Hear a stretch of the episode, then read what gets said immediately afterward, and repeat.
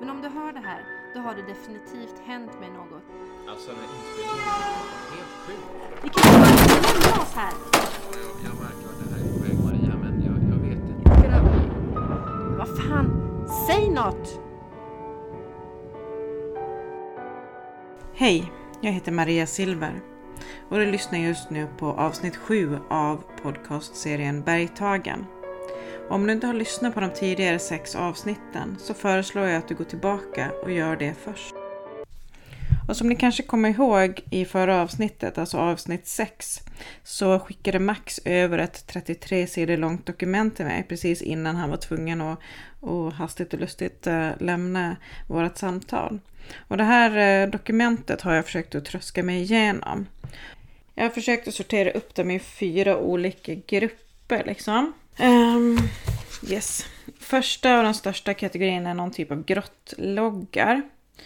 De har jag sorterat in i tidsordning från eh, tjugohundraåtta till tjugosjutton i juli, juli tjugosjutton alltså. Eh, den näst vanligaste kategorin är vad som verkar vara referat till gamla grottolyckor. De här har jag också sorterat in i tidsordning och eh, den första grottolyckan är artonhundranittio någonstans. Och sen så slutar den här tidslinjen i Risending tjugofjorton. Men här finns det stora glapp. Många av de olyckor som hänvisas till har faktiskt skett på sextio- och sjuttiotalet av någon anledning. Den tredje kategorin av texter, eller om man nu ska kalla det texter, är olika typer av efterlysningar. Det kan vara till exempel så här. Eh, vill någon följa med till Rising Star mellan turer? Vad det nu kan betyda. Och Rising Star, jag kollar upp det. Det är den här eh, eh, grottan där man hittade någon typ av förmänniska för ett tag sedan. Ja, just det. Eh, Homo naledi. Mm. Man undrar ju vad de ska göra där. Den fjärde och sista kategorin, det är egentligen en övrig kategori kan man säga. Det är egentligen bara tre texter. En verkar handla om forntida solsymboler. Mm, ja, jag skulle säga att det är någonting sånt, ja. Det är någon typ av vag koppling till det som jag pratade med Ines om. Alltså det är olika typer av triskelar och ja, svastikor och sånt. En annan text handlar om totemdjur hos olika indian- och inuitstammar. Den tredje texten i den här övriga kategorin har ingen aning om vad det är. Det måste vara kodat på något sätt för att det går inte att identifiera överhuvudtaget. Det jag har tänkt då med, med de här texterna, det är egentligen att jag ska försöka göra någon typ av tidslinje där jag försöker matcha ihop de här grottloggarna med Malins inspelningar. Och sen också försöka eh, se om de här grottolyckorna på något sätt hänger ihop med det här. Alltså, jag famlar ju efter halmstrån här, jag fattar ju det. Men, men eh, i alla fall, jag ska försöka få till någon typ av tidslinje eller pussel för att se om det finns någonting som hänger ihop med någonting annat. Ja, det kommer ju inte funka att jag sitter och läser in sida upp och sida ner med den här typen av texter. Så att eh, min plan just nu, det är nog att jag gör ett extra avsnitt eh, med de här grottloggarna. Så kan ni som är extra intresserade av att följa med mig på den här tidslinjen i detalj, lyssna på det avsnittet. Jag kommer nog att döpa det till sju B eller någonting liknande. Men det kommer som sagt ut eh, i dagarna här. Den fjärde kategorin texter kommer jag att lämna så länge. Och jag kommer skicka den till Ines med förhoppning att hon ska kunna hjälpa mig med de här. Och sen så fanns det faktiskt ett, ett, ett dokument till som jag har valt att inte egentligen dela in i någon av de här kategorierna. Det låg liksom som, nästan som ett försättsblad till de här trettiotre sidorna.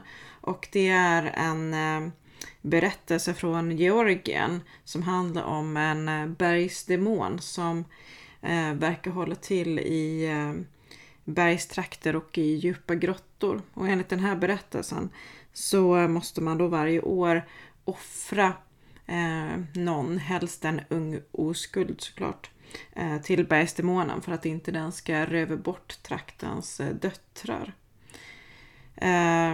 Ja, jag vet ärligt talat inte alls varför den finns med, men, men det verkar också vara flera egna notiser i den, så att eh, Slavko, om jag nu ska tänka att det är han som är illen, verkar ha varit väldigt intresserad av, av den här berättelsen, för han har strykit under och gjort massa utropstecken eh, i den här texten. Eh, även den kanske jag i och för sig skulle kunna skicka till Ines. Eh, kommer på precis nu. Så ja, det gör jag nog. Jag har i alla fall fått svar från Göran på grottan. Ni kommer säkert ihåg han. Jag tror att han var med i avsnitt fem någonstans. Han är chefredaktör på, på Speleologförbundets tidning. Men innan jag spelar upp det meddelandet så tänkte jag att jag skulle ge er en liten Petra-uppdatering. Och jag har ju legat medvetet lågt i mina kontaktförsök eftersom jag vet att hennes mamma, eller deras mamma ska vi säga, Lena, är sjuk. Men i alla fall som sagt så har Petra hört av sig. Och eh, hon skriver så här i sitt mejl. Eh, Hej Maria, jag vill bara säga att jag fortfarande finns här och följer din utredning på håll. Jag har lyssnat på din podd medan jag vakat vid mammas sjuksäng. Läkarna kunde konstatera att hjärtsvikten berodde på blodförgiftning. Så de senaste veckorna har hon legat med antibiotikadropp och sakta men säkert blivit lite bättre för varje dag. Det såg faktiskt riktigt mörkt ut ett tag, men i alla fall. Jag har som sagt lyssnat på podden och funderat över ett par saker. Någonting måste ha hänt med Hannes. När jag träffade honom verkade han vara en helt vanlig trevlig snubbe. Eh, och jag träffade honom på Gotland när de skulle undersöka Lummelunda-grottan tillsammans med någon lokal cavinggrupp. Jag vet inte om det stämmer överens med tjugohundraelva som du hade på den där inspelningen. Jag tror faktiskt att det var senare, men jag kan ha fel. Slavko känner jag inte till, jag har inte hört namnet vad jag vet. Men ju fler inspelningar som du har spelat upp i podden, desto mindre tror jag mig veta om vad Malin egentligen pysslar med. Nu känns det som att jag inte känner henne överhuvudtaget. Att lyssna på inspelningar ger mig en slags overklighetskänsla. Som att det är någon annan där nere i grottorna och inte min syster. Men jag, jag hör ju att det är hon på rösten. Jag vet inte. Det är kanske jag som håller på att bli knäpp. Oro, stress och sömnbrist kan göra konstiga saker, men har jag hört.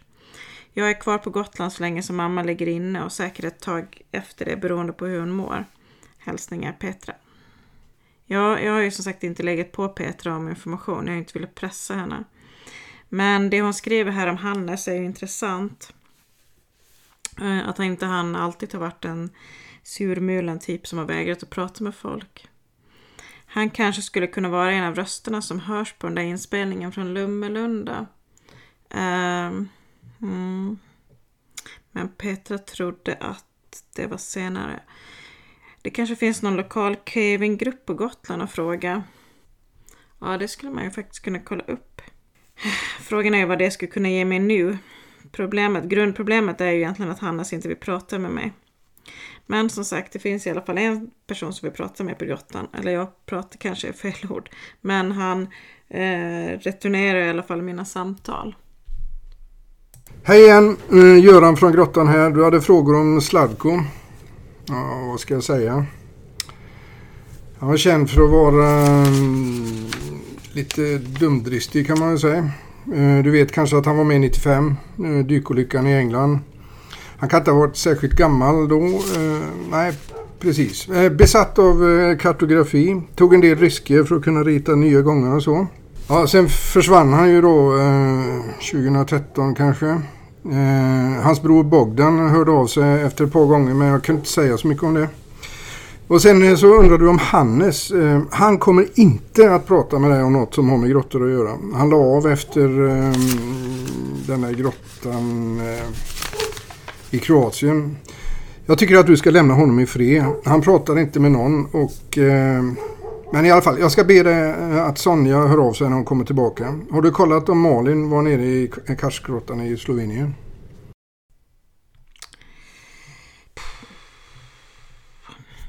Grottkrypare är verkligen ett irriterande släkte. Jag vet inte om det beror på att de vill spela mystiska eller om de har något att dölja. någonting underjordiskt kanske. Eller om det är så att de av princip inte pratar med folk som inte är med i klubben. Antagligen är det väl så enkelt. Jag vet inte om det gällde, eller gäller för Malin, men det kan ju vara så att man inte pratar med utomstående för att en del av grottorna har varit avstängda och eller olagliga att gå ner i. Jag förstår att en del av Slavkos grottkrypningar har rört sig i en juridisk gråzon så att säga. En del verkar faktiskt ha varit direkt olagliga, ja, eller avstängda. Och förmodligen är de ju avstängda av goda anledningar. Den här Karstgrottan som Göran nämnde var ju till exempel avstängd på grund av att nya sprickor hade öppnat sig. Om, och jag menar verkligen om, Malin hade gett sig iväg till Slovenien för att utforska nya sprickbildningar så skulle hon mycket väl ha kunnat råka ut för en olycka. Men nej, det stämmer ju inte heller. Hon spelade ju in meddelandet till Petra i september någon gång. Ja, precis. Och det kan hon ju inte gärna ha gjort från en sprickbildning i någon slovensk grotta. Det är en sak som jag inte riktigt får ihop med Slavko. På Malins inspelningar låter det som om han är superpetig med säkerheten. Men på Göran låter det som om han är dumdristig. Och den här dykolyckan som Göran nämner i England är nog Marble Arch-olyckan. Året nittonhundranittiofem, ja det stämmer. Och då dog tre personer. Sen får vi ett namn till av Göran. Bogdan. Vänta nu. Jag undrar om det är samma Bogdan som... Det är lite långsökt men värt att kolla upp. Om Slavko är bror till gymägare Bogdan. Alltså han som äger det gymmet som Malins skåp fanns i. Det är i alla fall lite för mycket av en tillfällighet tycker jag.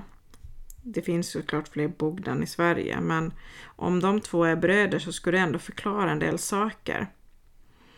Ja, jag skickar iväg ett mejl till Petra och ber henne kolla upp det om hon orkar. Oj, ja. Eh, nu så eh, hör jag här att eh, Max är eh, redo att prata. Hallå! Hej! Hur är läget? Helt okej. Okay. Lite förvirrad, frustrerad och förkyld bara. Okej. Okay. Eh, frustrerad över något särskilt eller bara livet i allmänhet? Ja, ibland så kan ju det bli lite svårt att veta vad som är vad. Men just nu så är det faktiskt mesta fallet och alla lösa trådar. Ja, jag fattar. Hur är det själv egentligen? Ja, bra. Eller vadå? Ja, sist så försvann det ju bara. Vad hände? Ja, ah, ah, nej, inget särskilt. Okej, okay, det är inget du vill prata om just nu alltså? Nej, nej faktiskt inte direkt. Okej, okay, då kan vi fortsätta prata om mig och mina umbäranden istället. ja, ja, det låter bra. Eller ja, kanske inte om mig utan snarare om inspelningarna då. Mm, ja. De är förvirrande och lite mystiska. Onekligen. Jag fattar inte riktigt vad Petra tänker sig att jag kan göra med dem. Eh, hon har nog en överdriven uppfattning om min intelligens, tror jag. Mm, eller sin egen tydlighet. Jag menar, har du ens hört av henne på sistone? Ja, jo. Jag fick faktiskt mejl från henne igår. Hennes mamma är sjuk, alltså riktigt sjuk. Hon mm. har mer eller mindre bott på sjukhuset. Ja, det var tråkigt att höra. Ja. Nåja. Eh, har du lyckats få fram någonting användbart från de där texterna som jag skickade dig? Mm, ja. Eller ja, jag vet inte hur användbart det är, men jag har gjort research på researchen i alla fall. Mm, eh. Okej. Okay. Mm. Eh, och eh, den här illen då, eller eh, om jag nu ska tänka till Slavko, så verkar han vara intresserad av gammal folktro. Mm-hmm. Mer specifikt folktro som handlar om berg och grottor. Okej, okay. Ja, fast det verkar ju helt normalt i det här sammanhanget. Ja, jo, det är i det här sammanhanget så är det inte så konstigt. Var det någonting som stack ut på något sätt? Nej, inte direkt, men han har gjort ganska mycket research kring berättelser om folk som offrats på eller i berg och mm. om människor som har försvunnit i grottor, ironiskt nog. Okej, okay. Kan du ge något exempel? Ja, till exempel har han skrivit ner en ukrainsk, nej förlåt, georgisk berättelse ska det vara, om hur man varje fullmåne på gårdarna låste in sina döttrar så att inte bergsdemonerna skulle komma och röva bort dem. Man låste in döttrarna? Ja, jo. Bergsdemoner verkar ju föredra döttrar. Men eh, trots alla försiktighetsåtgärder så lyckades ändå demonerna röva bort en del döttrar såklart. Såklart. Mm, fast det som är speciellt är att de ofta kom tillbaka. Ibland något förändrade. Oh, förändrade hur då? Ja, det framgår inte riktigt. Ja. Så han var intresserad av georgisk folktro alltså. Mm, bland annat. Men eh, nu skulle jag gärna vilja lyssna vidare på en inspelning om det är okej. Ja, kör. Var är vi någonstans? Som av en slump, Bampara i Georgien. Okej, okay, coolt. Kör! Så vi ingår i årets utforskning av Kruberagrottan. Officiellt tillhör vi den slovenska gruppen. Den består egentligen av mig och Slavko, eftersom de andra var tvungna att stanna mellan andra och tredje baslägret. Målet med expeditionen är att dyka ner under den magiska tvåtusen meters spärren. Idag kommer vi dock att jobba med att sätta upp basläge fem. Vi vet ännu inte om vi två kommer att vara med i den sista gruppen som når botten, men vi hoppas ju det såklart. Okej, jag hoppas det då. Slavko här, han är lite rädd för att komma nedanför två kilometersgränsen eftersom... Okej, Slavko är inte rädd, bara försiktig. Enligt gamla georgiska folksägner bebos det här berget av en fängslad demon eller liknande som en gång varje år försöker att ta sig loss. Hen... Nej, det ska nog vara han. Och han verkar ha nio bröder. Nej, men de är nio bröder. I vilket fall. Han försöker en gång per år ta sig loss men misslyckas alltid. Men enligt lokal- lokalbefolkningen så försvinner det under en viss tid varje år människor i området runt i berget. Och det... Ja, de vill visst sova. Jag, jag pausar här lite bara. Eh, är inte det här samma myt som jag pratade om innan? Ja, fast här säger hon att människor försvinner vid en viss tid varje år, eller hur? Mm, det är sant, fast jag tycker ändå att det låter som samma. Ja, vill du inte lyssna vidare? Ja, vi gör det. Morgon i basläger fem. Vårt tält måste ha legat precis under något dropp, för när jag vaknade i morse hade det runnit in vatten i tältet och sovsäcken. Ja, jättekul Slavko. Maja har i alla fall plockat ut vilka fem som kommer att fortsätta till basläge sex. Av oss kommer de sedan att välja ut tre att ta sig ner under två kilometers gränsen. Det ser lovande ut. Vi kanske måste avbryta. Ja, läget är allvarligt men stabilt. Bilko och Alex skadade sig under den senaste nedstigningen. Ja, det är riktigt halt på vissa ställen här nere. Ett tag trodde jag att vi hade förlorat Bilko, men det såg värre ut än det var. Alex är okej, men han skadade knät när han föll. Janne och en snubbe som jag inte vet namnet på kommer i alla fall att gå tillbaka med dem till läge fem. Planen just nu verkar vara att vi fortsätter ner till sexan i alla fall. Slavko pratade med en snubbe från det tjeckiska teamet som var här nere för fem år sedan. Alltså när de satte upp och gjorde basläge sex permanent. Enligt den här snubben var det två ur hans team som gjorde ett icke-auktoriserat försök att nå under två kilometers gränsen. Tydligen så hade en av de här snubbarna hört att det skulle finnas en genväg som av någon anledning var off-limits. Slavko snubbe skulle egentligen också varit med, men han fick en sträckning på baksidan av låret och var tvungen att stanna kvar i lägret. Han stannade alltså kvar i lägret medan de andra två smög iväg. Han försökte hålla lite koll så att han skulle veta att de kom tillbaka. De hade sagt att de skulle vara tillbaka efter max fyra timmar. Efter vad de hade hört så skulle det ta max en timme till passagen och sen ytterligare en halvtimme igenom. Alltså borde de ha varit tillbaka i god tid innan tidsramen och helt klart innan frukosten. Men efter fyra timmar hade de inte kommit tillbaka och inte efter fem heller. Den här snubben då, han hade blivit orolig och gått upp för att gå på toa så att säga. Han hade kollat runt lite och till och med rört sig bortåt för att möta upp dem. Men inte ett spår. En sökinsats anordnades så gott det gick, men de hittade ingenting för de precis skulle packa ihop och gå tillbaka till femman. Alltså man kan föreställa sig stämningen. Inte nog med att man har tappat bort två killar. Man kan inte heller pressa vidare in i grottan och bli de först under två kilometers gränsen. Ja visst, men både du och jag vet att det är lika viktigt. I alla fall, precis när de skulle packa ihop så hörde de någon typ av skrik. Alltså mer som ett djur i nöd än ett mänskligt skrik. Och de hade gått mot ljudet och de här båda männen hade snubblat ut från en av de redan avsökta sidogångarna. Den ene kunde gå hjälpligt och han mer eller mindre släpar den andra efter sig. Ingen av dem pratar och båda kollapsar i princip samtidigt som de kommer fram till resten av gruppen. Tydligen så vet ingen vad som egentligen har hänt under de där två dygnen som de saknades. Och den ena han dog på vägen upp i grottan. Och Slavko snubbe vet inte riktigt vad som hände med den andra. Alltså, jag kan inte fatta att jag säger det här. Men Slavko har lyckats övertala mig att vi ska gå en sväng bortåt den där sidogången som de där två snubbarna snubblade utifrån. Ja, jag känner väl egentligen inte att jag är så sugen. Alltså, om Maja kommer på så lär det vara uteslutet att vi får vara med på den sista nedstigningen. Men Slavko har lovat att vi inte ska gå längre än till själva mynningen. Det är något han vill kolla där. Ja, i värsta fall skulle det gå att förklara bort om vi vill bli påkomna. Ja, kanske i alla fall. Och efter olyckan igår och Slavkos berättelse känner jag nästan att det kan kvitta. Ja, men jag känner mig låg liksom. Så vad tror du? Ja, om, om vad? Om de försvunna snubbarna. Ja, jag vet inte. Malin låter mer dämpad här än i de tidigare inspelningarna. Ja, jag tycker också det. Och det är inte riktigt likt henne att komma med konspirationsteorier. Eller ja, vad man nu ska kalla det. Alltså hon var inte så vidskeplig, va? Inte direkt, eller hon brukar inte vara det i alla fall. Petra verkar onekligen vara flummer av systrarna. Du får det att låta som en dålig grej. Ja, flummighet är väl inte så dåligt egentligen. Men jag vet att Petra led av att Malin såg ner på henne för att hon var troende. Mm. Fast här verkar hon ändå påverkad av Slavkos berättelse. Ja, onekligen. Ja, men hon är ju också nästan två kilometer ner i ett mm. mörkt berg. Det kan väl få vem som helst att bli lite skakig och börja se saker man annars inte ser, tänker jag. Ja, ja du har rätt i det. Det är klart. Hur är det? Ja, alltså, det är helt okej, men det känns bara inte som vi kommer någon vart. Nej. Fick du reda på någonting mer om den där eh, arkeologen? Du menar Ines? Ja. Uh, ja, alltså inte mer än det som jag pratade om sist, men uh, uh, hon lo- lovar att återkomma. Jag skickade faktiskt ett par av texterna uh, till henne också, uh, så hon ska höra av sig om hon lyckades lista ut någonting. Ja, okej. Okay. Ja, ja. Vi hörs. Ja.